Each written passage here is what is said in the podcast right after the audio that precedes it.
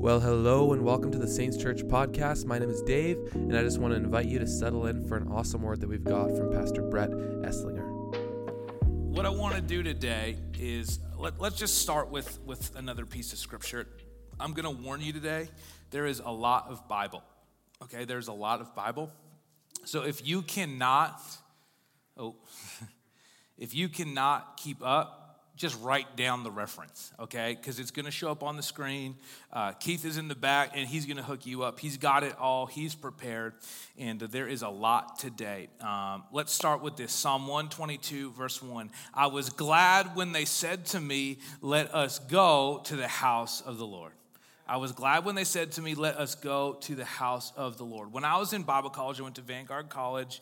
Um, and uh, my, my primary program director was Dr. Jerry Paulson, the professor. And uh, I, took a course in Bible college called The Practice of Worship the practice of worship. And we just talked about all of the different pieces of, not like particularly the worship portion, music portion of a worship, gathering. It was a practical understanding of each one of those things, and we dove into the biblical basis for everything that we do uh, in church. So, what I actually want to do over the next number of weeks, uh, and we're going to interject some other voices. Pastor Jeremy is going to share, and we've got some uh, some other voices that we'll share as well. But what we're going to do over the next number of weeks is I want to take us through uh, what I am calling today practice of church. Okay, practice of church, aka practice of the Sunday service, aka I'm calling this message today, take me to church. But what we're gonna do is we're gonna do a Bible survey.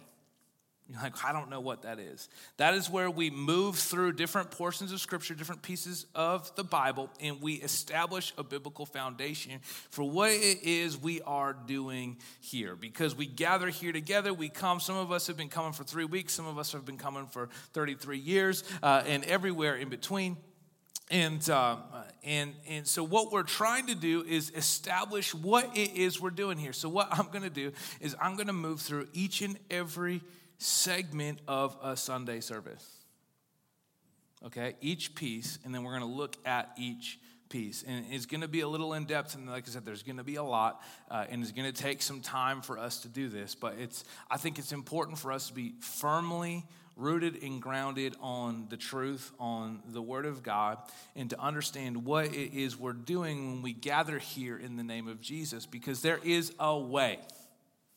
He has given us a way. And our methods may change over time, and they will. As the world changes, as culture changes, as music changes, as technology changes, as things change, so too does our method, but the message is always the same.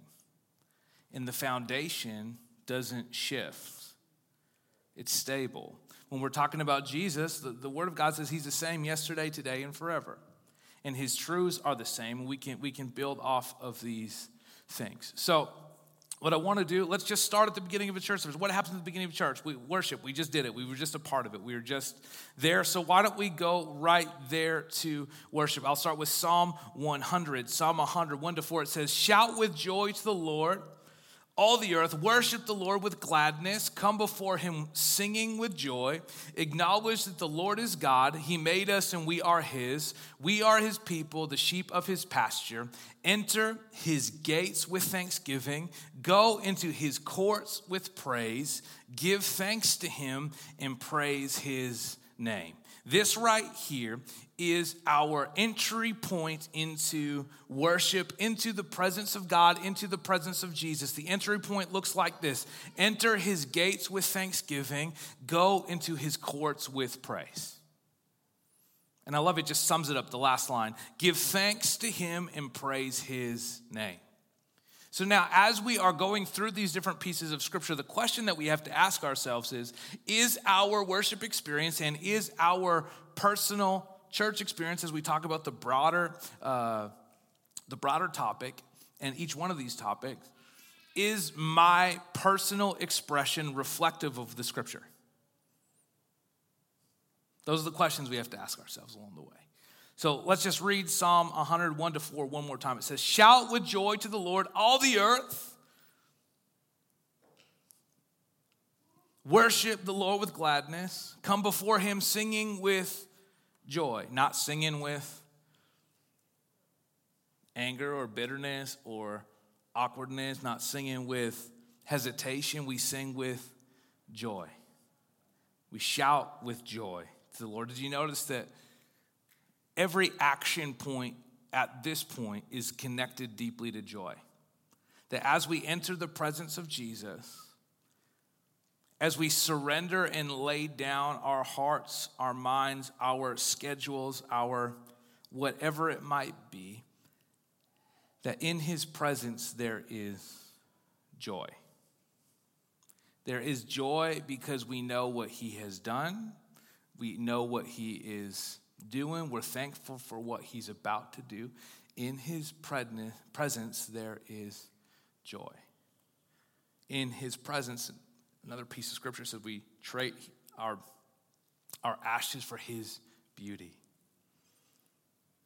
We put on the garments of praise. These are Bible verses. Let's jump to the next verse Psalm 134, verse 1 to 3. Praise the Lord, all you servants of the Lord who minister by night in the house of the Lord. Lift up your hands in the sanctuary and praise the Lord. This is not a new idea, it's a God idea. May the Lord bless you from Zion, he who is the maker of heaven and earth. Uh, let's look at it Psalm 135, verse 1 to 2, the next chapter over. Praise the Lord, praise the name of the Lord, praise him, you servants of the Lord, you who minister in the house of the Lord, in the courts of the house of our God. Now, what we're trying to highlight here, and this is what I've highlighted in my Bible. If you have a pen or, or uh, what a highlighter, you can circle it in your Bible as well. Is we're highlighting, we're focusing on the word minister. All you servants of the Lord who minister by night, all you who minister in the house of the Lord. The purpose of worship is to minister to the Lord. The purpose, I'm going to say it again, the purpose of worship is to minister to the Lord. You're like, well, but ministering means like serving and taking care of his needs. And I don't think he has any needs because he's the creator of the universe. I'm so happy that you asked about the origin of the word minister. We're in the Old Testament here, which means the original source language is Hebrew. When we go to the original source language, the word that's used for minister here is ahmad. Ahmad mad. It's the Hebrew word. It means to stand, to abide, to remain, tarry, to endure, to persist, to arise, and to present oneself before the king. So when we come to worship, we come to present ourselves before the king to come and minister before the Lord. We present ourselves before the King. We stand, we abide, we remain, we endure, we persist, we uh, arise. When we're ministering to the Lord, It's from a place of what? Thanksgiving and gratitude. It says that in Psalm 100. Again, Psalm 100, verse 4 enter his gates with thanksgiving, go into his courts with praise. So, our default mode, our default setting when we come in here and when we get into our seats and when we're about to worship Jesus is thanksgiving and gratitude. That's how we enter his courts. You're like, but, but what if I'm not feeling it? Okay, so thankfully you've admitted that that many of us come in here on a Sunday and we're not maybe all the way there. We'll talk about faking it in a moment. But the passage that I read uh, at the beginning of worship in Psalm 103, the connotation of bless the Lord, O my soul, or let everything that is within me praise the Lord, wasn't somebody who was fully convinced of it. It was somebody who was speaking to themselves. You have the authority over yourself. You have authority over your mind, your will, and your emotions. You have authority over your attitude.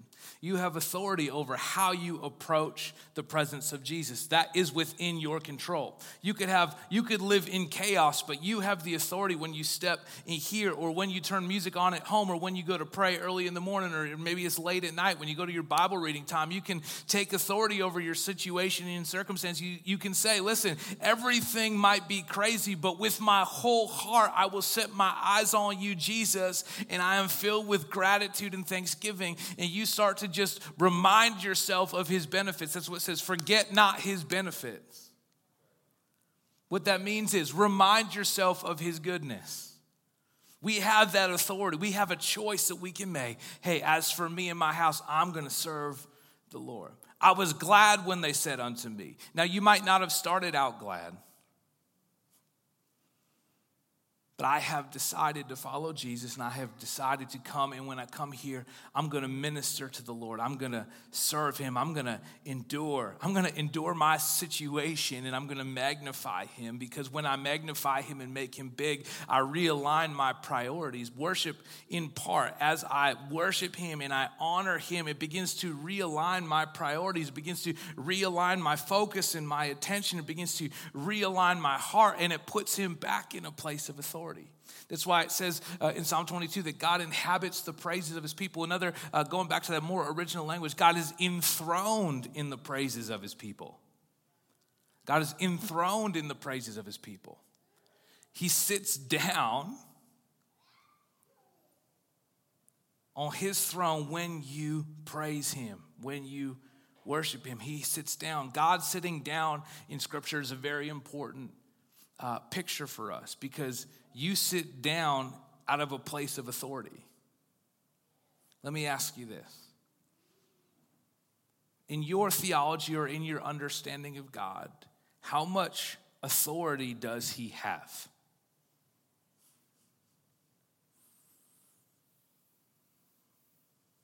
Is he victorious? Has he already won? Does he have power over your situation and circumstance? Let's jump into the New Testament for a moment. 2 Timothy 1, verse 6. It says, I remember your genuine faith. Sorry, this is 5 and then 6, I think. Uh, this is starting with verse 5. I remember your genuine faith, for you share the faith that first filled your grandmother Lois and your mother Eunice.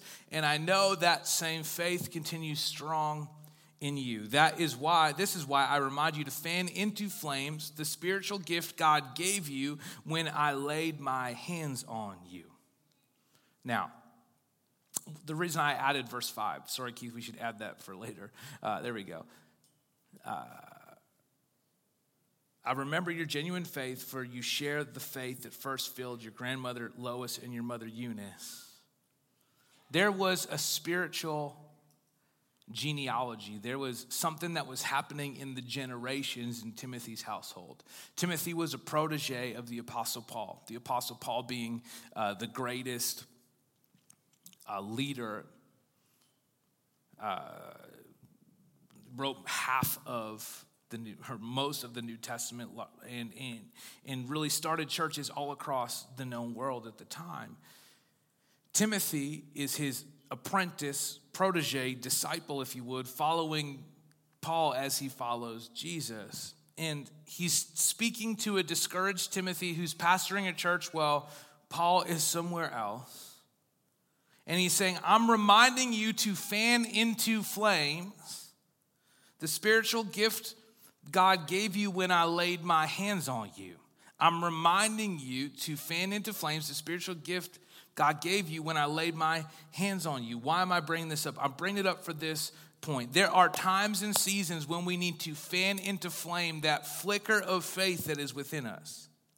When we come to worship before the Lord, one of the things that the priests did in the Old Testament was they kept a fire burning. They kept these altars burning in, in, the Holy of Holies, in the courts of God. There's a way to worship, and it was one of their jobs to keep that flame burning. You and I actually have the same job. We're just just moved forward thousands and thousands of years, and the mode and the method of worship has changed, but he's reminding us to fan into flame that spark that is inside of us. There are times and seasons when you're not feeling it. There are times and seasons when there's just so many things that, that seem to be crushing, and this takes last priority. Can I tell you, when you put Jesus first in everything, everything changes. When you put Jesus first in everything, everything changes. When we minister before the Lord, we are reminded to fan into flame that which is put inside of us. Now, here's something unique about Timothy's situation. He has a gen- he has a generational family of Christians, his grandmother and his mom and then Timothy. We don't know about dads. We don't know about that situation in full detail. What we know is Paul is acting in that way. He's a spiritual dad, and he, he, in many ways, he's stepping into that role. But he's saying, listen, don't just fan into the flame that thing that's in you, but understand that there's something in them that is passed on to you. You know, I've said this a few times in 2022 more is caught than taught oftentimes when we're talking about spiritual things. So, mom and dad, when you're at home, when you're dealing through difficult situations and you're dealing with hard things, or when you get into church and, and, and, you get here and you start to worship and you start to praise and you make this a priority, you make it a priority to be in his house, you make it a priority to be in his presence, not only in a scheduled way, in a scheduled manner, but in a way to do it at home, to be in his presence, and you expose your family to that, you're actually fanning the flame that's already inside of them. You're blowing on it. Timothy here is reminded, Paul saying, listen, fan into flame. And he's like, I came, I laid my hands on you. How many times have, have you been maybe at a, at a camp meeting or a special service, or there's been a gathering of some kind, and, and there's a, a speaker or a pastor or a leader from somewhere, and you're like, man, if only that person would pray for me, everything would change. Well, Timothy literally experienced that. Paul, who, who is like the gold standard, laid his hands on him and prayed on him, and Paul is still saying, listen, fan into flame that thing that's inside of you. My friends, can I tell you, you could have the, the, the most. Uh, incredible person in the world lay their hands and pray on you. But if we don't learn that we have authority over our minds, our will, and our emotions, that we have an ability to choose to worship, then we will always be subject to our circumstance. So, the first part of minister used in this context, Ahmad or amad, to stand, abide, remain, to tarry, to endure, to persist, to arise and present oneself before the king. When we worship, we present ourselves before the king. But there's a second usage. Are you still tracking with me today? Second usage. Turn to your neighbor. I'm going to tell you how to say this, then I want you to try and say it. sharath. Turn to somebody, say, sharath. It's the second usage. We find this in, in Chronicles. In 1 Chronicles 16, it says, David appointed the following Levites to lead the people in worship. Uh, in, in, other translations, it says to, to minister before the ark of the Lord, to invoke his blessings, to give thanks, to praise the Lord, the God of Israel. 2 Chronicles 29 11, My sons, do not neglect your duties any longer. The Lord has chosen you to stand in his presence, to minister to him, and to lead the people in worship and present offerings to him. 2 Chronicles 31 2, Hezekiah assigned the priests and Levites to divisions, each of them according to their duties as priests or Levites, to offer burnt offerings and fellowship offerings, to minister, to give thanks, to sing praises at the gates of the Lord's dwelling. Do you notice that there is this, there is this uh, responsibility, there is this duty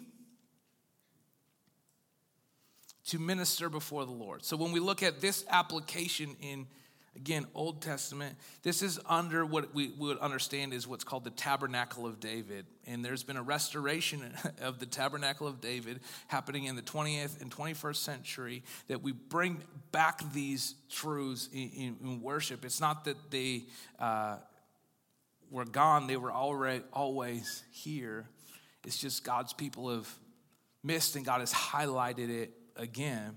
And here, when we're talking about ministering before the Lord, in this context, he's talking about the word sharath, which is to attend to, to serve, or to wait on, like a waiter at a table. Like a waiter at a table. So the idea is that we would minister before the Lord, and these priests would carry out tasks and functions to keep the house of God functioning, and it was a part of their worship. Staying with that definition of the word, let's go to Joel, Joel 1, verse 9. For there is no grain, the tone changes, for there is no grain or wine to offer at the temple of the Lord. So the priests are in mourning, the ministers of the Lord are weeping. Joel 113, dress yourselves in burlap and weep, you priests. Wail, you who serve before the altar. Come and spend the night in burlap, you ministers of my God, for there is no grain or wine to offer at the temple of your God. You notice this is a difficult circumstance or season. Joel 2:17, let the priests who minister in the Lord's presence stand and weep between the entry room to the temple and the altar. Now, you might have thought to yourself in Second Chronicles and in Joel, in Joel here, you're like, he keeps talking about priests, but I'm not a priest. That's not true. We find in 1 Peter 2, it says, You're not like that, somebody who's stumbling in the darkness. Because you found Jesus, you are a chosen people. This is 1 Peter 2. You are a chosen people, you are royal priests, a holy nation God's very own possession. As a result, you can show others the goodness of God, for He called you out of darkness into His wonderful light. Once you had no identity as a people, now you are God's people. Once you received no mercy, now you have received God's mercy. This is I. Howard Marshall in his commentary of First Peter, he says, Our popular idea of a priest is of a person with the right to offer sacrifice on behalf of others. The basic meaning in the Bible is a person who serves God and who has the right to access him. So we have a great high priest. His name is Jesus. But every single one of us who follows Jesus is a part of the royal priesthood. We are priests. We are people who serve God and who have the right to access Him. We have the right to boldly approach the throne of God. So when we gather into worship, when we, when we sing, we're not just playing music and doing Christian karaoke, we're boldly approaching the throne of God. Why are we using songs and why are we using music and why are we doing all this? Because it's the way and it's the order in which God laid it out. This is the way that He loves to be loved.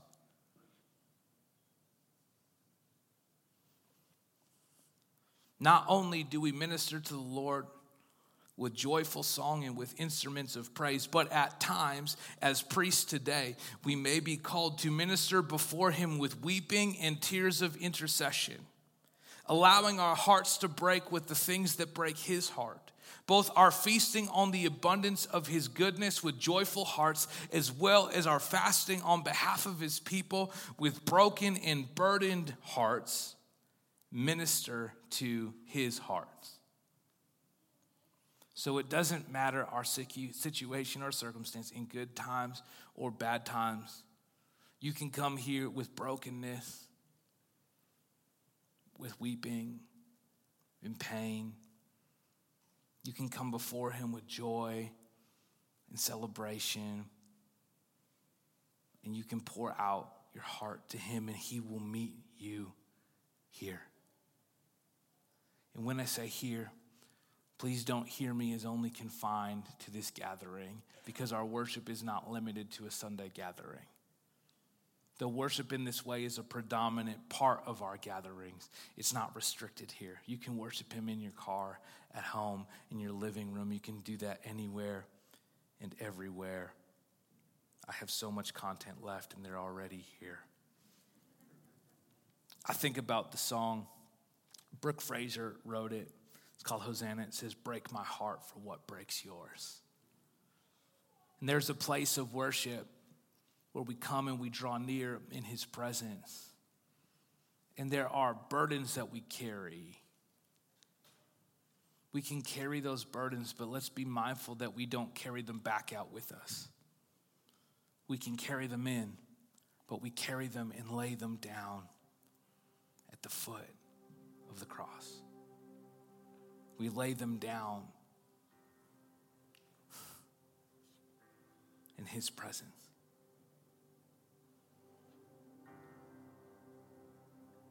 So, whether you're in a season of celebration or a season of pain, may we boldly approach the throne of Jesus. We minister to Him by loving on Him, by coming with thanksgiving and praise, by laying everything down the good, the bad, the ugly. We lay it at His feet. I got like two more pages. We don't have time for that. Like I said, we're going to move through. It might take us a really long time to move through these elements. That was like half of my first point on worship.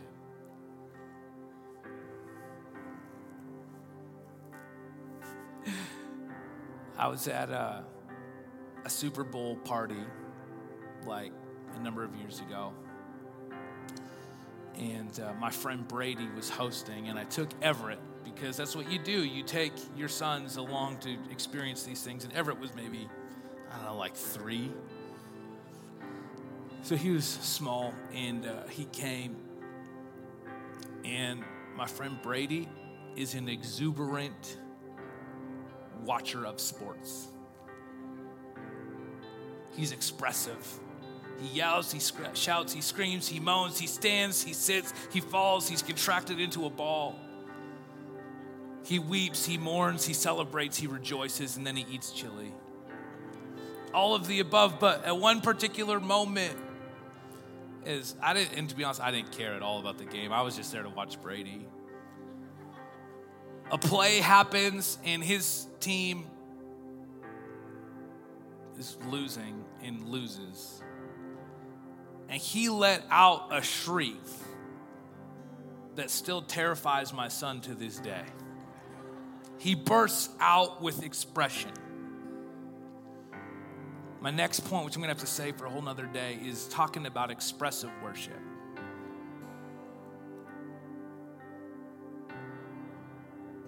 If you respond to a sport on TV or in a stadium, then you're expressive. If you respond to a Netflix show at home, you're expressive. If you're reading a book and you go, oh, you're expressive. If you're doing a puzzle and you find the final piece and you go, yes, you're expressive. So, can we dismantle the myth that you are not expressive? Now, my question is if I'm coming to honor the King with my whole heart, am I doing it with every part of my being? Including my physicality, including my whole emotional uh, array? Am, am I doing it with every part? And if you have not been in His presence in such a way that you are moved to response, then I have to ask you today would you take a step deeper? Would you go a little further? Can I tell you something? When we think about early services in church,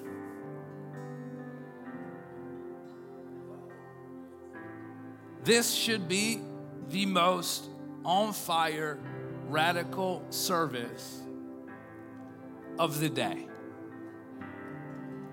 I'm going to stand up for this one. Because in this room, there is a lot of maturity. Now, age is not actually significant to spiritual maturity. We understand that. Just because you've been around for a long time doesn't mean that you have matured in the faith. There are people that are in the faith that have been alive for a short period of time that walk in significant maturity. But I would like to say, and I would suggest in this room, there's a significant amount of maturity. There's a significant amount of life experience where you've walked through seasons up, down, good, bad, ugly, and you have seen the faithful faithfulness of God. And you can declare the faithfulness of God. You can tell his story and you can tell what he's done, when he's done it, how he's done it, because you wrote it down and you talked to somebody about it you understand that God is good and He is good all the time in spite of the circumstance. This should be the most on fire service that happens. because there's an understanding of his presence, but there's also something that comes with maturity, and that is the fact or the thought that there is a good time and that the best time that you have ever had in the presence of God is behind you. I don't know about you, but the God I serve is not finished yet and he's not finished with you yet. So when we gather at 9:30, we're setting the precedent for the rest of the day. I, I, I think I need you to know this is that at 11:30 is when a lot of our first-time guests come. 11:30 is when a lot of people come for the first time and they experience Jesus. You know, I can tell you there's a difference in the 11:30 when the 9:30 is fired up because there's a spiritual atmosphere that is established. There's faith and there is expectation that's in the room, and you carry that. Now, I'm not saying you need to get up and dance down the aisles and you need to be doing all those things, but you can move your hips every once in a while.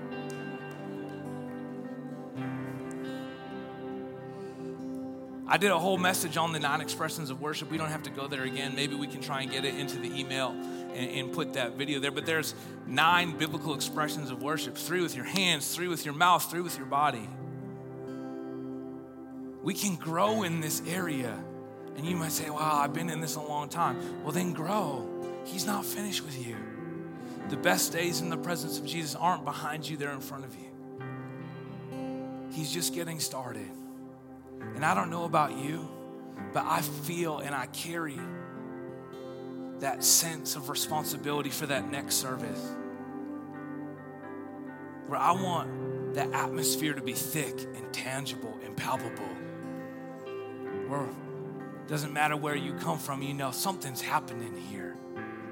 Something's happening here. I don't have time. I don't have time. I'll say this. I'll blast through a couple really fast. Seb, is that okay? I know you're up here. I have one minute. As I, t- I tell them all the time, you got one minute. I'll do my best, Brian, okay? Keith, fly with me on these subjects. On attendance. Come early, come often. Psalm 122, I was glad when they said, Let us come to the house of the Lord. Ephesians 5:16 says making the best use of your time because the days are evil. In the New Living it says make the most of every opportunity. Can I encourage you to come early, come often, come on time to church. In fact, come a little bit early. Why? Because when somebody who's new walks into this room and it's empty, there's like an awkwardness. And your smile, even with your eyes, with your mask on, is enough to change their entire experience. It's that love of Jesus that permeates through you. Come early, come often. On attitude, come with faith, expectation, and in anticipation. Come on, when I come to church, I come with faith, expectation, and anticipation. Isaiah 59 1 says, Surely the arm of the Lord is not too short to save, nor his ear too dull to hear. When we come into his presence, we come with faith, expectation, and anticipation that anything is possible when Jesus is present that when he inhabits and enthrones the praises of his people that he can shift everything every circumstance that when we show up here anything is possible. Come on. I, i'm hoping that this 930 is transformed into a service that's full of such faith expectation and anticipation that it starts spilling into the 1130 and, and they just can't wait to get here because there's such this level of god is doing something in our midst. But to be honest with you it starts with our hearts and it starts with our minds and it starts with our attitude so let's show up with faith, expectation, and anticipation that Jesus is about to do something. When Jesus met that Roman soldier, he says, I can tell you the truth. I haven't seen faith like this in all of Israel. On faking it, I told you we'd talk about it. We already know that you had that fight in the car on the way because we did too. That's why I take a separate vehicle.